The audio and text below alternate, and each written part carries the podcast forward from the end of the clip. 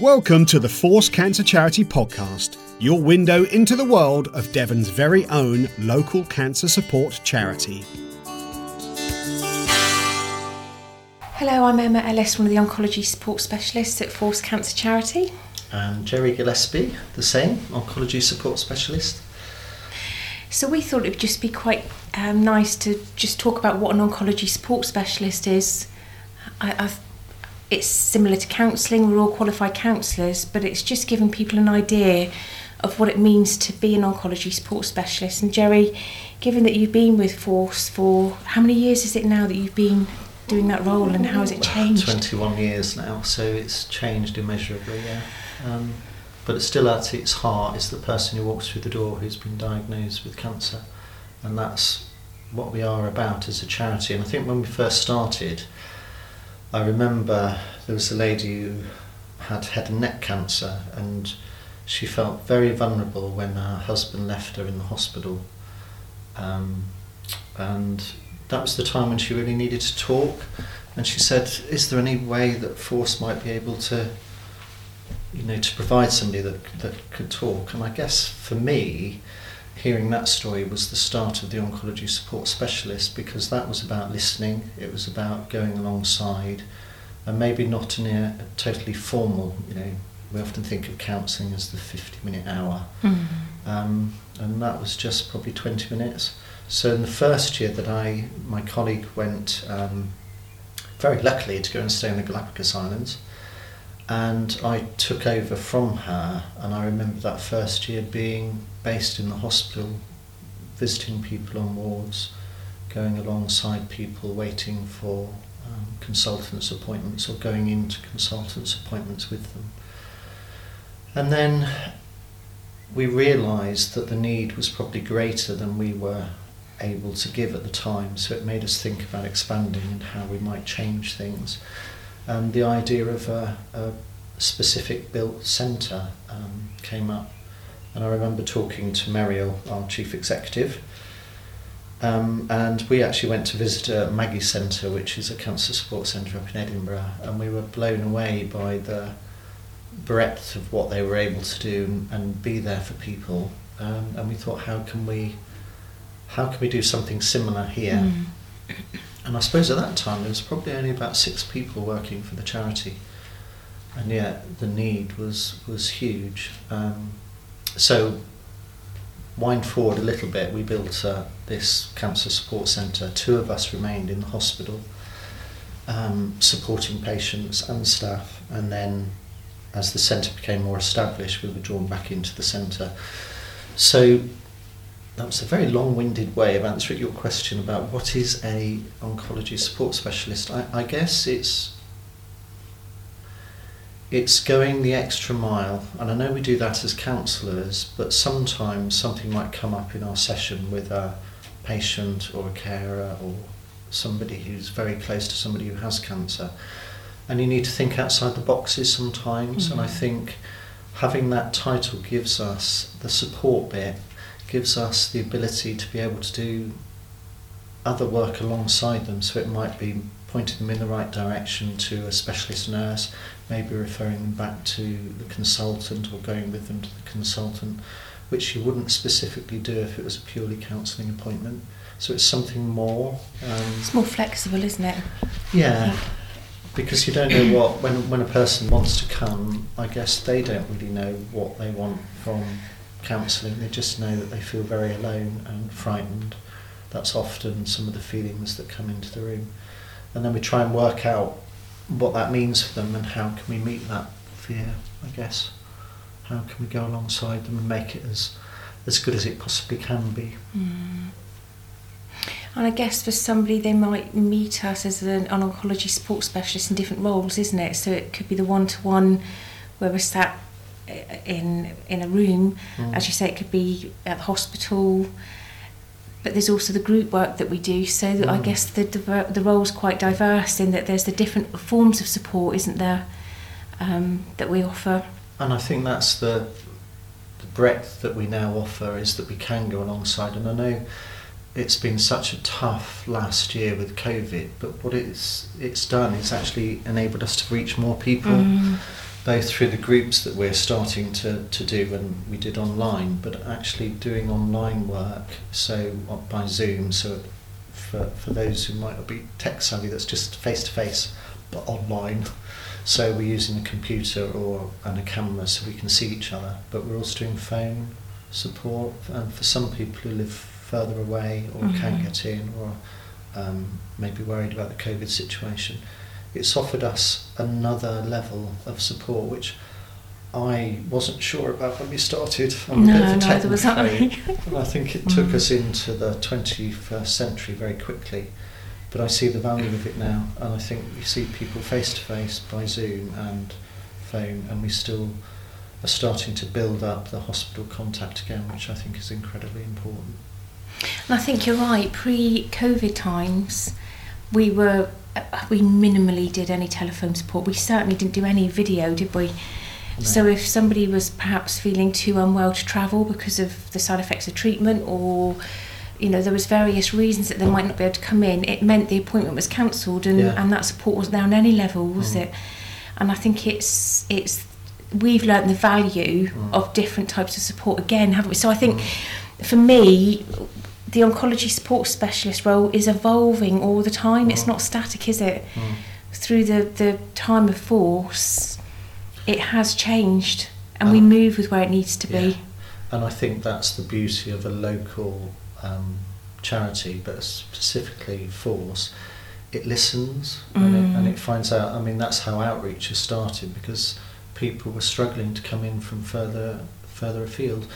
You know, I remember accompanying one person who came in for radiotherapy, and she travelled from the other side of Barnstaple. It was Mm. like an hour and a half before they even get to the hospital. And that's every day And for back, so weeks, three isn't hours, it? yeah. What would you say is the benefit from? I, I mean, I, I guess there's more than one question. One, how is it as a counsellor to be working differently by doing it by phone and video? But as well, I, I wonder how people might get the best from us in having a mix. I think I think there's a temptation maybe not to come in Mm. for people in the future because it's convenient to have that support from home. But actually, what's the benefits from having a mix of maybe coming in and sitting with us, and at times maybe having it by phone? I think I think what I've discovered, certainly using the phone, you almost have to use another sense because you can't. Mhm. The visual sense is not there. So, you know, you, you often observe people when when people come in and you see their body language, you see how they are, just how they hold themselves, and you can't do that on the phone. So you're listening for other things, almost nuances, which maybe. It's like they often say when people don't have a sense, so if somebody um, is not able to see that other senses are heightened. And I think I found that actually in telephone work that you listen harder, it's more intense in a way. Whereas for the person who it would be interesting to talk to a, a patient about their experience of it, but I guess there could be a safety in it for them because they're in their own environment and and maybe not that not face to face is somehow comforting for them because they might be trying to work things out before they take that next step of actually being present with somebody. I don't know, that's quite an interesting one. I hadn't really thought Mm. about it. And I think equally having that space at home can not feel comfortable for you to relax into. Mm. Uh, so we know about the effects that it can have on family and, Mm. and friends around you. That maybe there are, you don't talk as freely. So I, I wonder if there is a benefit as well at sometimes of coming into a space that's set Mm. aside. So a you got the prep time coming in here to think about what you might talk about. Um, freely being able to have that space where you can cry, you can Mm. shout, Mm. whatever you might need to do. Perhaps even have an opportunity to talk about the people you're living in that house with Mm. without fear of them hearing, Definitely. walking in. Um, and then if you do get emotional, you're not walking straight back out into the house afterwards. You've got, got that period of time home again to gather yourself. So I think there's benefits, isn't there, for for both. my first protocol would be face to face because we're human beings, that's how we Mhm. interact. But actually, these other ways that we're engaging with people, I think, is incredibly important to provide that extra layer of support. But I think it is, there's something about coming into the centre and hopefully as things open up again, a lot of the support that people get is just once they've taken that courageous step of coming through the doors, they're welcomed by our incredible team of volunteers, but also you see other people who are going through a, a similar um, journey to them, similar circumstances, and actually just seeing them sometimes gives people courage, and, and often that almost friendships or mm. acquaintances they crop up just as a result of them greeting each other in the centre. So that's the bit I'm looking forward to seeing again and, mm-hmm. and feeling in the centre because it when we couldn't have anybody coming into the centre it felt like the heart was ripped out. You know, our reason for being was dislodged or displaced. And now we're starting to we've had to find our feet and work very hard to be able to meet that need in a different way. And that's been great because it's actually given us a, a broader way of working but actually the centre is you know what people say about the centre isn't it? It's a sanctuary. Mm. it's a place of safety. An oasis away from the, the clinical and the busy and the, the medical side of the hospital where people can almost catch up with themselves sometimes or catch their breath in between. And, and so many people do. They use the centre don't they in between treatments or um, if they're going for a, an appointment, they come here and just catch their breath really. Mm. And just sit and be for a while. I think it's about relationships as well that you see happening. So there's the relationship we might have with somebody is, and I think it's important to say as well that what we offer is for both the person experiencing the diagnosis of cancer, but those the family and the, the mm. friends around that are maybe the main supporters, isn't it? Yeah and I think it's seeing those the relationships that we can develop with people and then through that we can key in more to what maybe their need is mm. thinking about what we offer but as you say outside of here but it's also I love when you go from the room or from the office to go and get your the next person that you're due to see or just go and make a tea or coffee seeing that happening amongst as you say people waiting in the area then with the volunteers. Someone that you might have seen and you just wave and say hello. There's a, there's something comforting and almost community it is yeah. that interaction. And there's a shared understanding as well I think in here that just brings that comfort. Yeah hugely. Mm.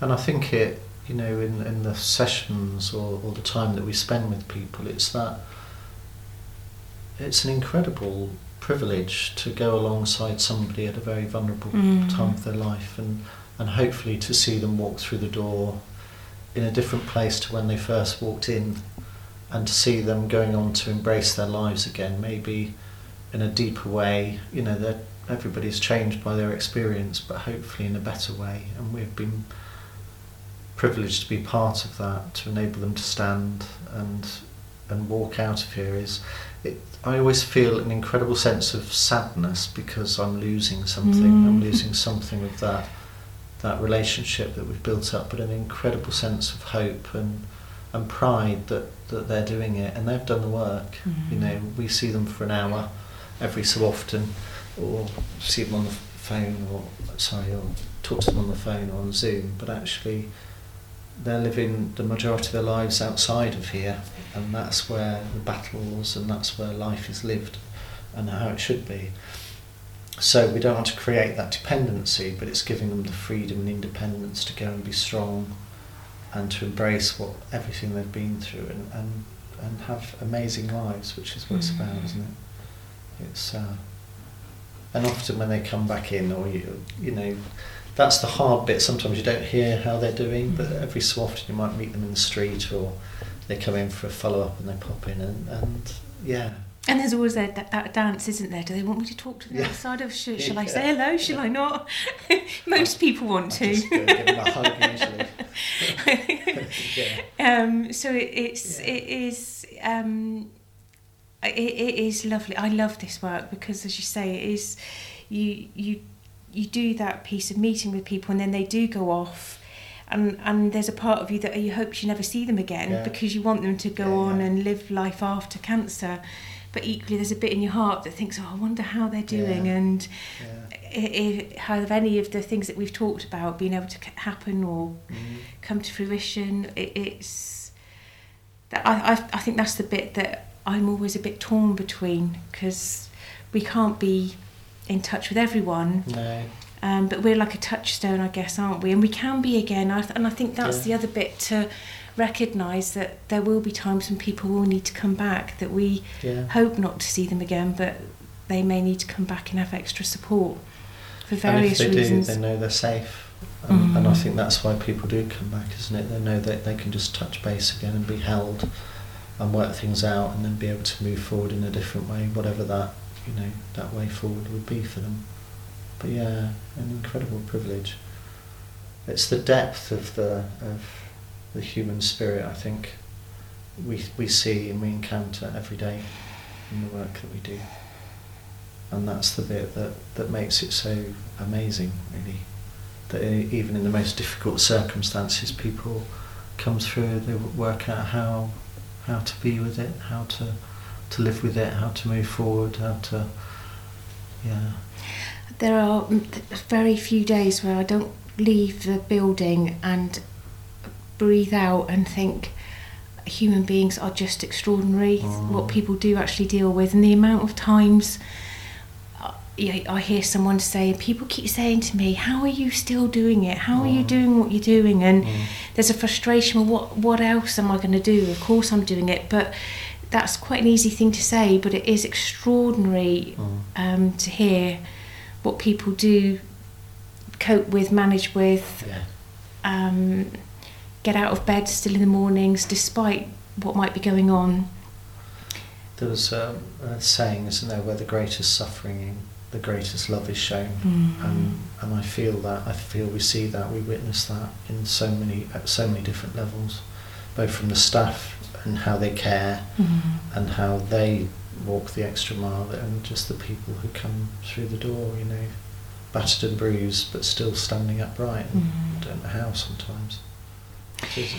Is it, I, I don't know why I'm thinking of it, but in terms of how, of how it is here, is is that welcoming and that like open arms really to Mm. come in and and support people in whatever way. It might be literally just coming in and having a cup of tea, waiting for appointments at the hospital to engage with the- most of our services. But I can remember, do you remember, I won't name her name, but when there was that question, they said, all right, if we have a cup of coffee um, with people as they come in, can we sit in during the sessions and drink a coffee with someone? And I think that's where we're Mm. different as well. If people are experiencing counselling in other settings, this might actually feel, oh, well, Mm. I'm not quite sure this is what I'm used to. I think there's an ease with people that haven't had counselling support before, but if you've had it before, this does feel different, doesn't Yeah. it? Yeah. Um, And I think, you know, each of us as counsellors have supervisors, and I think we give the supervisors a headache sometimes Yeah. because of, I think, the depth of the work we do, but also how we do our work is inevitably different. mm, I, I remember quite early on that there was a family facing a really difficult situation in the hospital, and I must have gone over. I was able to and go over about four times during the day because there were different needs at different times, and different members of the family were coming at different times, and it was extraordinary how we were able to be with them and go alongside them to in what was a really desperate situation. But we, we just and, and, and once I remember going over and I just went over and got them a coffee and went Mm. took it down to the ward because they were they were too immersed in what was happening to be able to even take a breath. And just to be able to do that, that's that's the extra bit of support that we Mm. do. Um, and we're able to, and I think that's really important. mm, And it's good to be because I think the centre has been so busy, and I think with the centre um, not being open as it has been, but hopefully taking those steps to open up our doors again completely, um, is the links with the hospital. Um, and I think it's made us reevaluate that again and to see the stress and the incredible work that the staff do, and, and it's hard for them and especially through COVID. And I think still a lot of clinics and things are still going on on Zoom or by Mm. telephone. And I think that's incredibly hard for some people. Um, and it's hard for the staff as well. So it's looking how can we best support, you know, staff to be able to do the best that be the best that they can be and do the best that they can do, um, and also to support people who have cancer to actually navigate their way through what lies ahead for them. And I, I, that's where we're a, we touch base with them at so many different times in that journey, and that's what makes it so special. I think. Mm. And I guess that's something for people to be aware of, isn't it? That we can be there in different areas of Mm. where they are. So whether it is at the hospital, Mm. um, here at the centre, and I the bit that I've really enjoyed, which I wouldn't have, have, have had the opportunity to do beforehand, is actually do walk and talking sessions. So where people meet here, or I meet them somewhere, and we go for a walk rather than sat in the room or Mm. phone or Zoom. So I think it's for people that really know we they could they couldn't come and meet in a room, Mm. um, and an opportunity to walk alongside. I think sometimes can bring a different Yeah. Conversation, a different way of relaxing. I think you have to be conscious of what you might be talking about if you're walking Mm. around, particularly if there's emotion involved. So sometimes I think there might be a bit of planning about when you offer those sessions. Mm. Um, but I, I've I've really enjoyed just being out in nature Mm. I and don't, I don't think I, I, I haven't done a, a walk and talk, but that sounds amazing. I think the closest I've got to it was probably on the phone when somebody was out walking their dog and had forgotten the appointment, and uh, it was one of those awkward starts because they were feeling a bit um, upset that they'd forgotten the call or they're out walking the dog. But actually, we ended up having the most amazing conversation where they were sat in the park yeah, on a bench outside, and I could almost I got them to describe the surroundings where they were, so that I could sort of go alongside in a slightly different way. And we had it was a very intense but light-hearted as well. It was it was so strange, and I think it was because they were outside. They weren't contained. They weren't, yeah. and the dog was behaving like a dog as well, which was quite funny. But it was a different. It's, it was it's much more different relaxed, container, yeah. isn't it? A Yeah. room c- contains an, a safe space in one way, but as well it can mm. bring something different, as you say, if you're outside. And that's the adaptability yeah. because in a 50 minute counselling hour, there's under no circumstances would you be able to do that. And I think that's the support that we offer is flexible. And it has to be because, you know, that's where people's lives are. And we try to go and go alongside people where they are, not where we want them to be, Mm. but where they are. And, um, Absolutely. I wonder what it would be like if we were sat here in 10 years' time having a conversation. So, if you think about 20 years ago to now, it'd be really interesting to see what differences might come um, over the future with Force. Yeah, uh, one of the most exciting things I think is when people experience um, um, cancer, when they experience illness, they learn so much about themselves. And I think one of the things that sometimes is fed back, I don't want to capture. I've got this love and, and of life now because of the intensity of of maybe that being compromised by illness that I want to really live my life at, at that you know really deep level. And I think when people were further out of treatment it becomes a bit more of a distant memory that they want to push to the back that they lose that that intensity of grabbing life for what Mm. it is. But I think people who've experienced it have so much to give back. And I think that's why our volunteers are fantastic because they come all with their own sort of pathway to get here, their own journey, their own experience, which brings them into here. But I think we can use, not use, that's not the right word, we can facilitate more of people who have experienced cancer and illness to help other people. So group work, so we're just looking at our bereavement um, support now and how we want to reach as many people as possible, and so we're hoping that maybe eventually somebody who's been bereaved might be, help, be able to help facilitate a group and give something in that way, and then we'll reach more people. It's not just we're not we're not the experts, we're facilitators. Yeah. I've always felt that, and Mm. we're privileged to be where we are. But if we can share that as much as possible in the community, then we reach more and more people. And that's the very word I was thinking of. There's something about community in there, isn't there? The Force community, and then people that Mm. are here being supported then there's a, an expression, isn't there, um, or a film it is about um, paying it forward, and I think there is something about that in life, isn't there? Mm. Your experience can move forward Mm. in helping others, and then that ripples on through. Um, ideally, I guess. So in 20 years' time, I wonder if we can fine tune that a bit and actually have Mm. sort of satellites. They don't have to be centres, but satellites. So like we've got Friends of Force groups which help to raise funds for us. And it would be great to have Friends of Force groups that are people who've experienced something together and can come together, you know, socially, but also in a supportive way Mm. And then there are those satellites people don't have to actively seek you know counselling or oncology support specialists. They can actually start to seek them closer to where they are. Mm. i guess we'll always need somebody to help organise that so maybe it's the organisational bit.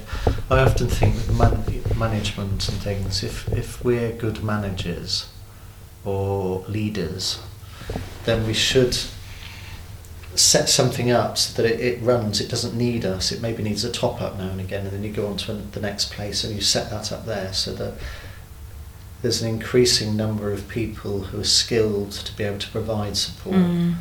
but it's not dependent on us because I always remember there was a, a lovely doctor at a hospice I worked at, and when he left, you know, he was the hospice in lots of ways. He'd given his life to it, and he'd been there uh, more years than I can imagine. And when he left, he put his hand in a, a bucket of water and he said, Well, my hand's in a bucket of water. He said it's moving around and there's movement and there's refreshment and there's activity. And then he took his hand out of the water and it became calm again. And he said that my, my role is done now. I've contributed to that, but now it's time for that water to have new hands put in it. Probably made that up a little bit, but No, but that also, but the, the purpose of what he he with him removing the hand, there was it was filled in still. There wasn't a space or a gap. Yeah, that's it. He That's d- what he enabled to to be without him being there, isn't it? And other people Love put their hand in and stir it around, but Yeah. the water is constant, it's Yeah. there. So Mm. that service is there. So force will always be, whatever the future holds, force will always be part of people's lives. And it goes back to what we were saying as we finished the oncology support specialist role. We adapt, it evolves, Mm. it, and that's that's us. That's the force ethos, alive. isn't it? Yeah. That's that's at the heart of what we are. Yeah. It's not rigid. It's to try and bend with what's needed. yeah. And again, it's not about us, it's about the person who walks through the door, the person who makes that phone call, the person who sends that Mm. email. That's that's the reason we're here. And it's how to make that as accessible as possible in different ways. If you'd like to know more about what the service offers, so um, today we've been talking about the oncology support specialist. Please have a look on our website or do call in. Um, the numbers will follow. Thank you for your time, Jerry. No, thank you. It's really interesting. We never do it. We never stop and we don't have time sometimes to just stop and reflect a bit and think. We do it in our we have peer support, so we meet together as as a team, and that's a really important time. But sometimes just to reflect on the enormity of what we do and the privilege of what we do, but also how it changes us as people as well. Mm. It deepens us, and yeah, Thanks for listening to the Force Cancer Charity podcast.